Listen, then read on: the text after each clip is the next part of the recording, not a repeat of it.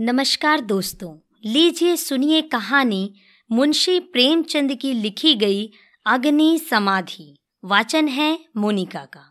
दोस्तों, कहानी शुरू करने से पहले आपसे कहना चाहती हूँ, यदि आप इस पॉडकास्ट पर नए हैं, आपने अब तक इस चैनल को सब्सक्राइब नहीं किया है तो इसे सब्सक्राइब कर लें ताकि मेरे द्वारा बोली गई कहानियाँ आप तक सबसे पहले पहुँच सकें। आपके कमेंट के लिए बहुत बहुत धन्यवाद। चलिए कहानी शुरू करते हैं। मुंशी प्रेमचंद की लिखी गई अग्नि समाधि। साधु संतों के सत्संग से बुरे भी अच्छे हो जाते हैं, किंतु पयाग का दुर्भाग्य था कि उस पर सत्संग का उल्टा ही असर हुआ। उसे गांजे, चरस और भंग का चस्का पड़ गया, जिसका फल यह हुआ कि एक मेहनती, उद्यमशील युवक आलस्य का उपासक बन बैठा। जीवन संग्राम में यह आनंद कहाँ। किसी वट वृक्ष के नीचे धूनी जल रही है। एक जटाधारी महात्मा विराज रहे हैं। भक्तजन उन्हें घेरे बैठे हुए हैं और तिल तिल पर चरस के दम लग रहे हैं। बीच बीच में भजन भी हो जाते हैं। मजूरी धातुरी में यह स्वर्ग सुख कहाँ? चिलम भरना पयाग का काम था। भक्तों को परलोक में पुण्य फल की आशा थी। पयाग को तत्काल फल मिलता था। चिलमों पर पहला हक उसी का होता था। महात्माओं के श्रीमुख से भगवत चर्चा सुनते हुए वह आनंद से विह्वल हो उठता था। उस पर आत्मविस्मृति सी छा जाती थी। वह सौरभ संगीत और प्रकाश से भरे हुए एक दूसरे ही संसार में पहुँच जाता था। इसलिए जब उसकी स्त्री रुकमिन रात के दस ग्यारह बज जाने पर उसे बुलाने आती तो पयाग को प्रत्यक्ष क्रूर अनुभव होता। संसार उसे कांटों से भरा हुआ जंगल सा दिखता। विशेषता जब घर आने पर उसे मालूम होता कि अभी चूल्हा नहीं जला और चने चबेने की कुछ फ़िक्र करनी है, वह जाति का भर था। गाँव की चौकीदारी उसकी मीरास थी। दो रुपए और कुछ आने वेतन मिलता था। वर्दी और साफा मुफ़्त। काम था सप्ताह में एक दिन थाने जाना, वहाँ अफसरों के द्वार पर झाड़ू लगाना अस्तबल साफ़ करना और लकड़ियाँ चीरना। पयाग रक्त के घूंट पी पी कर ये काम करता, क्योंकि अवज्ञा शारीरिक और आर्थिक दोनों ही दृष्टि से महँगी पड़ती थी। आँसू यूँ पूछते थे कि चौकीदारी में यदि कोई काम था तो इतना ही और महीने में चार दिन के लिए दो रुपए और कुछ आने कम न थे। फिर गाँव में भी अगर बड़े आदमियों पर नहीं तो नीचों पर रौब था। वेतन, पेंशन थी। और जब से महात्माओं का संपर्क हुआ, वह पयाग के जेब खर्च की मद में आ गई। अतएव जीविका का प्रश्न दिनों दिन चिंतोत्पादक रूप धारण करने लगा। इन सत्संगों के पहले यह दंपत्ति गाँव में मजदूरी करता था। रुकमिन लकड़ियाँ तोड़कर बाज़ार ले जाती। पयाग कभी आरा चलाता, कभी हल जोतता, कभी फुर फांकता। जो काम सामने आ जाए, उसमें जुट जाता था। हसमुख, श्रमशील, विनोदी, निर्द्वंद आदमी था और ऐसा आदमी कभी भूखों नहीं मरता। उस पर नम्र इतना कि किसी काम के लिए नहीं, ना करता। किसी ने कुछ कहा और वह अच्छा भैया कहकर दौड़ा। इसलिए उसका गाँव में मान था।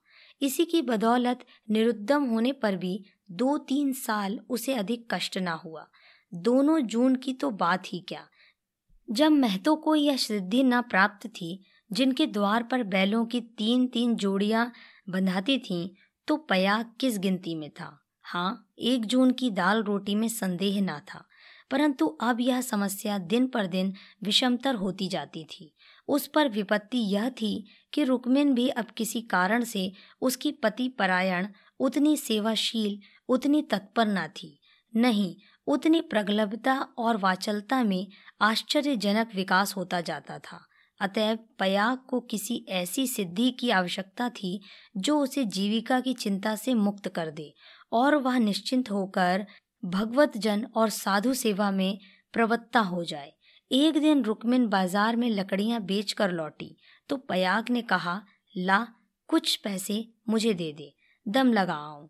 रुकमिन ने मुँह फेर कर कहा दम लगाने की ऐसी चाट है तो काम क्यों नहीं करते? क्या आजकल कोई बाबा नहीं है? जाकर चिलम भरो। पयाग ने त्योरी चढ़ाकर कहा, भला चाहती है तो पैसे दे दे, नहीं तो इस तरह तंग करेगी तो एक दिन कहीं चला जाऊँगा, तब रोएगी। रुकमिन अंगूठा दिखाकर बोली, रोए मेरी बला, तुम रहते ही हो तो कौन सोने का कौर खिला देते हो? अब भी छाती फाड़ती हूँ, तब भी छाती फाड़ूँगी। तो अब यही फैसला है। हाँ हाँ कह तो दिया, मेरे पास पैसे नहीं हैं। गहने बनवाने के लिए पैसे हैं और मैं चार पैसे माँगता हूँ तो यूँ जवाब देती है। रुकमिन तिनक कर बोली, गहने बनवाती हूँ तो तुम्हारी छाती क्यों फटती है? तुमने तो पीतल का छल्ला भी नहीं बनवाया, या इतना भी नहीं देखा जाता। पयाग उस दिन घर ना आया। रात के नौ बज गए, तब रुकमिन ने किवाड़ बंद कर लिए। समझी गाँव में कहीं छिपा बैठा होगा। समझता होगा, मुझे मनाने आएगी, मेरी बला जाती है। जब दूसरे दिन भी पयाग ना आया तो रुकमिन को चिंता हुई। गाँव भर छान आई, चिड़िया किसी भी डाल पर ना मिली। उस दिन उसने रसोई नहीं बनाई, रात को लेटी भी तो बहुत देर तक आँखें ना लगी। शंका हो रही थी, पयाग सचमुच तो विरक्त नहीं हो गया। उसने सोचा प्रातःकाल पत्ता पत्ता छान डालूँगी। किसी साधु संत के साथ होगा। जाकर थाने में रपट कर दूँगी। अभी तड़का ही था कि रुकमिन थाने में चलने को तैयार हो गई। किवाड़ बंद करके निकली ही थी कि पयाग आता हुआ दिखाई दिया। पर वह अकेला ना था। उसके पीछे पीछे एक स्त्री भी थी। उसकी छींट की साड़ी, रंगी हुई चादर, लंबा घूंघट और शर्मीली चाल देखकर रुकमिन का कलेजा धक से हो गया। वह एक क्षण हतबुद्धि सी खड़ी रही, तब बढ़कर नई सौत को दोनों हाथों के बीच में ले लिया और उसे इस भांति धीरे धीरे घर के अंदर ले चली, जैसे कोई रोगी जीवन से निराश होकर विषपान कर रहा हो। जब पड़ोसियों की भीड़ छट गई तो रुकमिन ने पयाग से पूछा, इसे कहाँ से लाए?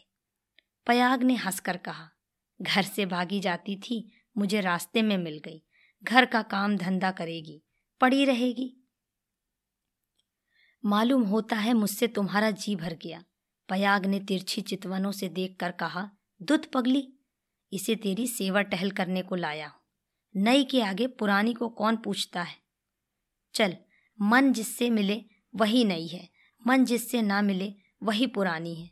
ला, कुछ पैसा हो तो दे दे।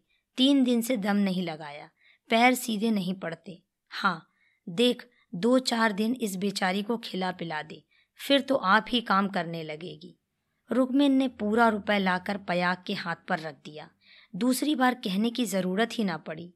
पयाग में चाहे और कोई गुण हो या ना हो, यह मानना पड़ेगा कि वह शासन के मूल सिद्धांतों से परिचित था। उसने भेद नीति को अपना लक्ष्य बना लिया था।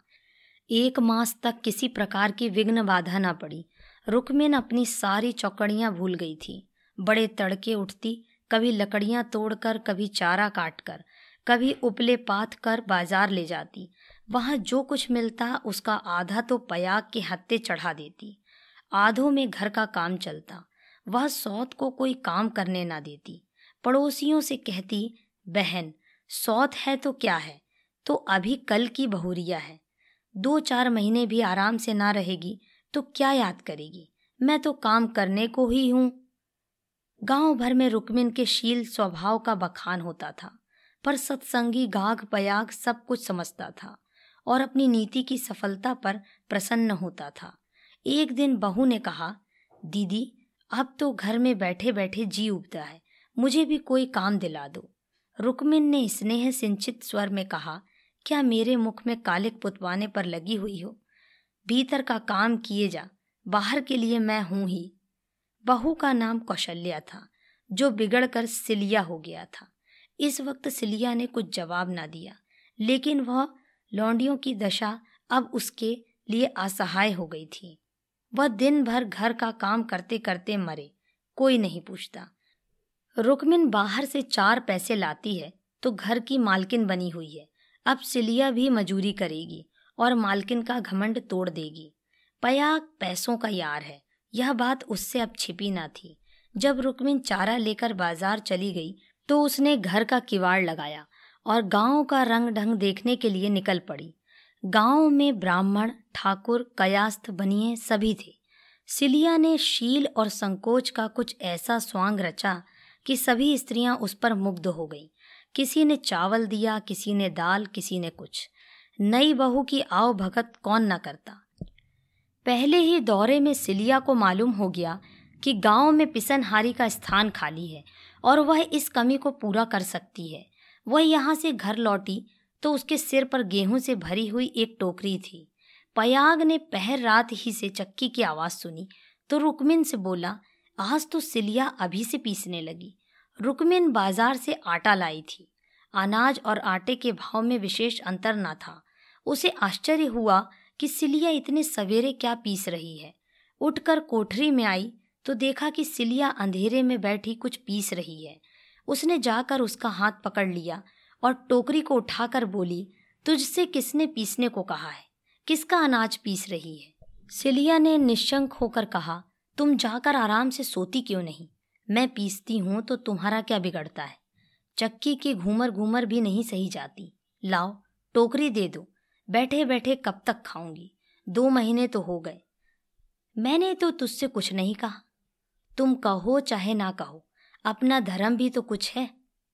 तू अभी यहाँ आदमियों को नहीं जानती। आटा तो पिसाते, सबको अच्छा लगता है। पैसे देते, रोते हैं। किसका गेहूँ है? मैं सवेरे उसके सिर पर पटक आऊँगी। सिलिया ने रुकमिन के हाथ से टोकरी छीन ली और बोली, पैसे क्यों ना देंगे? कुछ बेगार करती हूँ। तू ना मानेगी। तुम्हारी लौंडी बनकर ना रहूँगी। यह तकरार सुनकर पयाग भी आ पहुँचा और रुकमिन से बोला, काम करती है तो करने क्यों नहीं देती? अब क्या जन्म भर बहुरिया ही बनी रहेगी? हो गए दो महीने। तुम क्या जानो, नाक तो मेरी कटेगी। सिलिया बोल उठी तो क्या कोई मुझे बैठे खिलाएगा? चौका, बर्तन, झाड़ू, बहार, रोटी, पानी, पीसना, कूटना, यह कौन करता है? पानी खींचते खींचते मेरे हाथों में गड्ढे पड़ गए हैं। मुझसे अब सारा काम ना होगा। पयाग ने कहा तो तू ही बाज़ार जाया कर। घर का काम रहने दे। रुकमिन कर लेगी। रुकमिन ने आपत्ति की। ऐसी बात मुँह से निकालते लाज नहीं आती। तीन दिन की बहुरिया बाज़ार में घूमेगी तो संसार क्या कहेगा? सिलिया ने आग्रह करके कहा, संसार क्या कहेगा? क्या कोई ऐप करने जाती हूँ? सिलिया की डिग्री हो गई आधिपत्य रुकमिन के हाथ से निकल गया। सिलिया की अमलदारी हो गई। जवान औरत थी। गेहूँ पीस कर उठी तो औरों के साथ घास छीलने चली गई और इतनी घास छीली कि सब दंग रह गई। गट्ठा उठाए ना उठता था। जिन पुरुषों को घास छीलने का बड़ा अभ्यास था, उनसे भी उसने बाजी मार ली। यह गट्ठा बारह आने का बिका। सिलिया ने आटा, चावल, दाल, तेल, नमक, तरकारी, मसाला सब कुछ लिया। और चार आने बचा भी लिए। रुकमिन ने समझ रखा था कि सिलिया बाज़ार से दो चार आने पैसे लेकर लौटेगी तो उसे डांटूँगी और दूसरे दिन से फिर बाज़ार जाने लगूँगी। फिर मेरा राज्य हो जाएगा। पर यह सामान देखे तो आँखें खुल गई। पयाग खाने बैठा तो मसालेदार तरकारी का बखान करने लगा। महीनों से ऐसी स्वादिष्ट वस्तु मयसर ना हुई थी। बहुत प्रसन्न हुआ। भोजन करके वह बाज़ार जाने लगा। तो सिलिया बरौठे में खड़ी मिल गई। बोला, आज कितने पैसे मिले? बारह आने मिले थे। सब खर्च कर डाले। कुछ बचे हों तो मुझे दे दे। सिलिया ने बचे हुए चार आने पैसे दे दिए। पयाग पैसे खनखनाता हुआ बोला, तूने तो आज माला माल कर दिया। रुकमिन तो दो चार पैसों ही में टाल देती थी। मुझे गाड़ कर रखना थोड़े ही है। पैसा खाने पीने के लिए है कि गाड़ने के लिए? अब तू ही बाज़ार जाया कर। रुकमिन घर का काम करेगी। रुकमिन और सिलिया में संग्राम छिड़ गया। सिलिया पयाग पर अपना आधिपत्य जमाए रखने के लिए जान तोड़कर परिश्रम करती। पहर रात ही से उसकी चक्की की आवाज़ कानों में आने लगती। दिन निकलते ही घास लाने चली जाती और ज़रा देर सुस्ता कर बाज़ार की राह ले लेती। वहाँ से लौट कर भी वह बेकार न बैठती। कभी सन काटती, कभी लकड़ियाँ तोड़ती। रुकमिन उसके प्रबंध में बराबर ऐब निकालती और जब अवसर मिलता तो गोबर बटोर कर उपले पाथती और गाँव में बेचती। पयाग के दोनों हाथों में लड्डू थे। स्त्रियाँ उसे अधिक से अधिक पैसे देने और स्नेह का अधिकांश देकर अपने अधिकार में लाने का प्रयत्न करती रहती। पर सिलिया ने कुछ ऐसी दृढ़ता से आसन जमा लिया था कि किसी तरह हिलाए न हिलती थी। यहाँ तक कि एक दिन दोनों प्रतियोगियों में खुल्लम खुल्ला ठन गई। एक दिन सिलिया घास लेकर लौटी तो पसीने से तर थी। फागुन का महीना था, धूप तेज थी। उसने सोचा नहा कर तब बाज़ार जाऊँगी। घास द्वार पर ही रख कर वह तालाब में नहाने चली गई। रुकमिन ने थोड़ी सी घास निकालकर पड़ोसिन के घर में छिपा दी और गट्ठे को ढीला करके बराबर कर दिया। सिलिया नहा कर लौटी तो घास कम मालूम हुई। रुकमिन से पूछा उसने कहा मैं नहीं जानती। सिलिया ने गालियाँ देना शुरू की। जिसने मेरी घास छुपाई हो उसकी देह में कीड़े पड़े। उसके बाप और भाई मर जाएँ, उसकी आँखें फूट जाएँ। रुकमिन कुछ देर तक तो जब्त किए बैठी रही। आखिर खून में उबाल आ ही गया। झल्ला कर उठी और सिलिया के दो तीन तमाचे लगा दिए। सिलिया छाती पीट पीट कर रोने लगी। सारा मोहल्ला जमा हो गया। सिलिया की सुबुद्धि और कार्यशीलता सभी की आँखों में खटकती थी। वह सबसे अधिक घास क्यों छीलती है? सबसे ज़्यादा लकड़ियाँ क्यों लाती है? इतने सवेरे क्यों उठती है? इतने पैसे क्यों लाती है? इन कारणों ने उसे पड़ोसियों की सहानुभूति से वंचित कर दिया था। सब उसी को बुरा भला कहने लगी। मुट्ठी भर घास के लिए इतना उधम मचा डाला। इतनी घास तो आदमी झाड़ कर फेंक देता है। घास न हुई, सोना हुआ। तुझे तो सोचना चाहिए था कि अगर किसी ने ले ही लिया है तो है तो गाँव घर ही का। बाहर का कोई चोर तो आया नहीं। तूने इतनी गालियाँ दी तो किसको दी? पड़ोसियों को ही तो दी। संयोग से उस दिन पयाग थाने गया हुआ था। शाम को थका मांदा लौटा तो सिलिया से बोला, ला, कुछ पैसे दे दे तो दम लगा आऊँ। थक कर चूर हो गया हूँ। सिलिया उसे देखते ही हाय हाय करके रोने लगी। पयाग ने घबरा कर पूछा, क्या हुआ? क्यों रोती है? कहीं गमी तो नहीं हो गई? नैहर से कोई आदमी तो नहीं आया? अब इस घर में मेरा रहना ना होगा। अपने घर जाऊँगी। अरे कुछ मुँह से तो बोल, हुआ क्या? गाँव में किसी ने गाली दी है? किसने गाली दी है? घर फूंक दूँ, उसका चालान करवा दूँ? सिलिया ने रो रो कर सारी कथा कह सुनाई। पयाग पर आज थाने में खूब मार पड़ी थी। झल्लाया हुआ था। वह कथा सुनी तो देह में आग लग गई। रुकमिन पानी भरने गई थी। वह अभी घड़ा भी न रखने पाई थी कि पयाग उस पर टूट पड़ा और मारते मारते बेदम कर दिया। वह मार का जवाब गालियों से देती थी और पयाग हर एक गाली पर और झल्ला झल्ला कर मारता था। यहाँ तक कि रुकमिन के घुटने फूट गए। चूड़ियाँ टूट गईं। सिलिया बीच बीच में कहती जाती थी वाह रे तेरे दीदी वाह रे तेरी जवान, ऐसी तो औरत ही नहीं देखी। औरत काहे को? डायन है, जरा भी मुँह में लगाम नहीं। किंतु रुकमिन उसकी बातों को मानो सुनती ही ना थी। उसकी सारी शक्ति पयाग को कोसने में लगी हुई थी। पयाग मारते मारते थक गया, पर रुकमिन की जवान न थकी।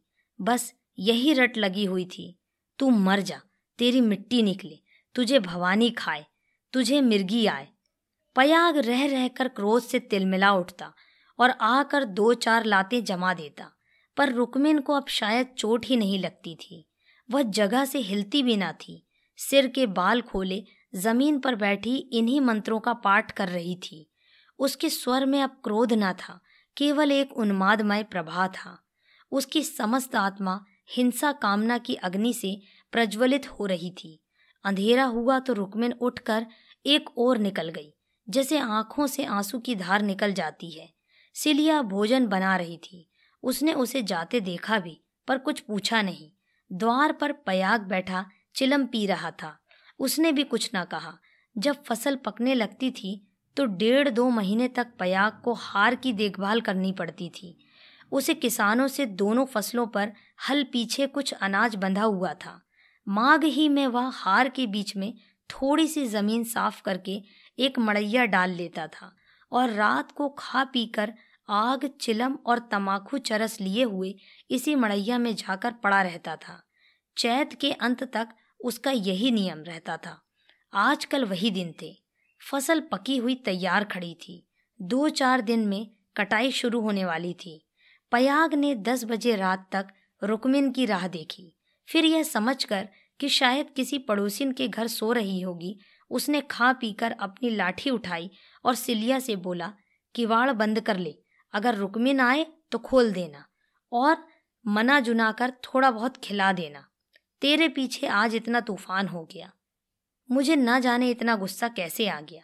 मैंने उसे कभी फूल की छड़ी से भी ना छुआ था। कहीं मर मुरा ना गई हो तो कल आफत आ जाए। सिलिया बोली ना जाने वह आएगी कि नहीं? मैं अकेली कैसे रहूँगी? मुझे डर लगता है। तो घर में कौन रहेगा? सूना घर पाकर कोई लोटा थाली उठा ले जाए तो? डर किस बात का है? फिर रुकमिन तो आती ही होगी। सिलिया ने अंदर से किवाड़ बंद कर लिया। पयाग हार की ओर चला। चरस की तरंग में यह भजन गाता जाता था। ठगिनी, क्या नैना झमकावे, कद्दू काट मृदंग बनावे। नींबू काट मजीरा, पाँच तरोई मंगल गावे, नाच बालम खीरा। रूपा पहिर के रूप दिखावे, सोना पहिरे रिझावे। गले डाल तुलसी की माला तीन लोक भरमावे ठगनी। सहसा सिवाने पर पहुँचते ही उसने देखा कि सामने हार में किसी ने आग लगाई। एक क्षण में एक ज्वाला सी दहक उठी। उसने चिल्लाकर पुकारा, कौन है वहाँ? अरे, यह कौन आग जलाता है? ऊपर उठती हुई ज्वालाओं ने अपनी आग्नेय जीना से उत्तर दिया। अब पयाग को मालूम हुआ कि उसकी मड़ैया में आग लगी हुई है। उसकी छाती धड़कने लगी। इस मड़ैया में आग लगाना, रुई के ढेर में आग लगाना था। हवा चल रही थी। मड़ैया के चारों ओर एक हाथ हटकर पकी हुई फ़सल की चादर सी बिछी हुई थी। रात में भी उनका रंग सुनहरा झलक रहा था। आग की एक लपट केवल एक जरा सी चिंगारी सारे हार को भस्म कर देगी। सारा गाँव तबाह हो जाएगा। इसी हार से मिले हुए दूसरे गाँव के भी हार थे। वे भी जल उठेंगे। ओह, लपटें बढ़ती जा रही हैं। अब विलंब करने का समय ना था।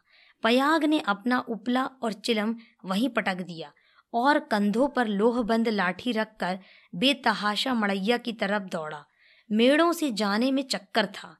इसलिए वह खेतों में से होकर भागा जा रहा था। प्रतिक्षण ज्वाला प्रचंडतर होती जाती थी और पयाग के पाँव और तेज़ी से उठ रहे थे।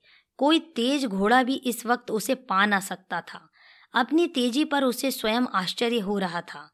जान पड़ता था पाँव भूमि पर पड़ते ही नहीं। उसकी आँखें मड़ैया पर लगी हुई थीं। दाहिने बाएँ से और कुछ ना सूझता था। इसी एकाग्रता ने उसके पैरों में पर लगा दिए थे। ना दम फूलता था, ना पाँव थकते थे। तीन चार फरलांग उसने दो तीन मिनट में तय कर लिए और मड़ैया के पास जा पहुँचा। मड़ैया के आसपास कोई ना था। किसने यह कर्म किया है? यह सोचने का मौका ना था। उसे खोजने की तो बात ही और थी। पयाग का संदेह रुकमिन पर हुआ, पर यह क्रोध का समय ना था। ज्वालाएँ कुचाली बालकों की भांति ठट्टा मारती, धक्कम धक्का करती कभी दाहिनी ओर लपकती और कभी बाई तरफ़। बस ऐसा मालूम होता था कि लपट अब खेत तक पहुँची, अब पहुँची। मानो ज्वालाएँ आग्रह पूर्वक क्यारियों की ओर बढ़ती और असफल होकर दूसरी बार फिर दूने वेग से लपकती थी। आग कैसे बुझे? लाठी से पीट कर बुझाने का गौना था। वह तो निरी मूर्खता थी। फिर क्या हो? फ़सल जल गई तो फिर वह किसी को मुँह ना दिखा सकेगा। आह! गाँव में कोहराम मच जाएगा, सर्वनाश हो जाएगा।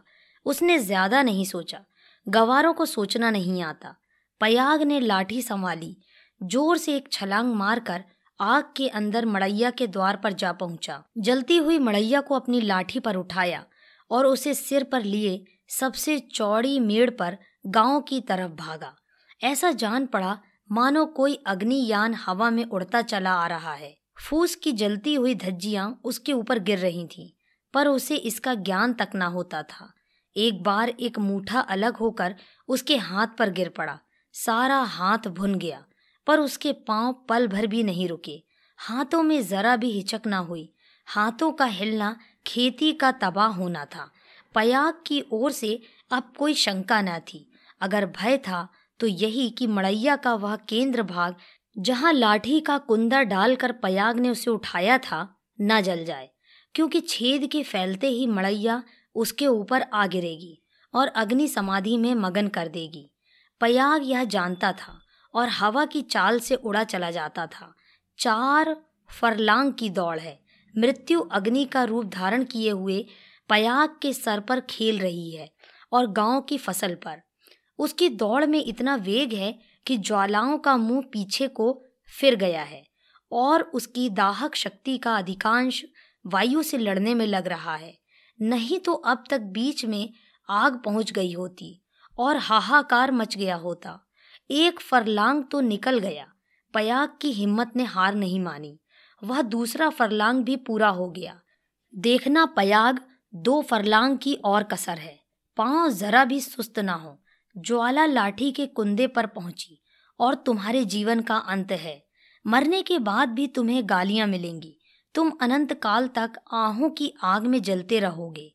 बस एक मिनट और। अब केवल दो खेत और रह गए हैं। सर्वनाश। लाठी का कुंदा निकल गया। मड़ैया नीचे खिसक रही है। अब कोई आशा नहीं। पयाग प्राण छोड़कर दौड़ रहा है। वह किनारे का खेत आ पहुँचा। अब केवल दो सेकंड का और मामला है। विजय का द्वार सामने बीस हाथ पर खड़ा स्वागत कर रहा है। उधर स्वर्ग है, इधर नरक। मगर वह मड़ैया खिसकती हुई पयाग के सिर पर आ पहुँची। वह अब भी उसे फेंक कर अपनी जान बचा सकता है, पर उसे प्राणों का मोह नहीं। वह उस जलती हुई आग को सिर पर लिए भागा जा रहा है। वहाँ उसके पाँव लड़खड़ाए। अब यह क्रूर अग्नि लीला नहीं देखी जाती। एकाएक एक स्त्री सामने के वृक्ष के नीचे से दौड़ती हुई पयाग के पास पहुँची। यह रुकमिन थी। उसने तुरंत पयाग के सामने आकर गर्दन झुकाई और जलती हुई मड़ैया के नीचे पहुंचकर उसे दोनों हाथों पर ले लिया। उसी दम पयाग मूर्छित होकर गिर पड़ा। उसका सारा मुँह झुलस गया था। रुकमिन उसके अलाव को लिए एक सेकंड में खेत के डाढ़े पर आ पहुँची। मगर इतनी दूर में उसके हाथ जल गए। मुँह जल गया और कपड़ों में आग लग गई। उसे बस इतनी सुधी भी ना थी कि मड़ैया के बाहर निकल आए। वह मड़ैया को लिए हुए गिर पड़ी। इसके बाद कुछ देर तक मड़ैया हिलती रही। रुकमिन हाथ पाँव फेंकती रही। फिर अग्नि ने उसे निगल लिया। रुकमिन ने अग्नि समाधि ले ली। कुछ देर के बाद पयाग को होश आया। सारी देह जल रही थी।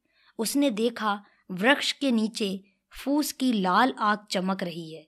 उठकर दौड़ा और पैर से आग को हटा दिया। नीचे रुकमिन की आधा जली लाश पड़ी हुई थी। उसने बैठकर दोनों हाथों से मुँह ढांप लिया और रोने लगा। प्रातः काल गाँव के लोग पयाग को उठाकर उसके घर ले गए। एक सप्ताह तक उसका इलाज होता रहा, पर बचा नहीं।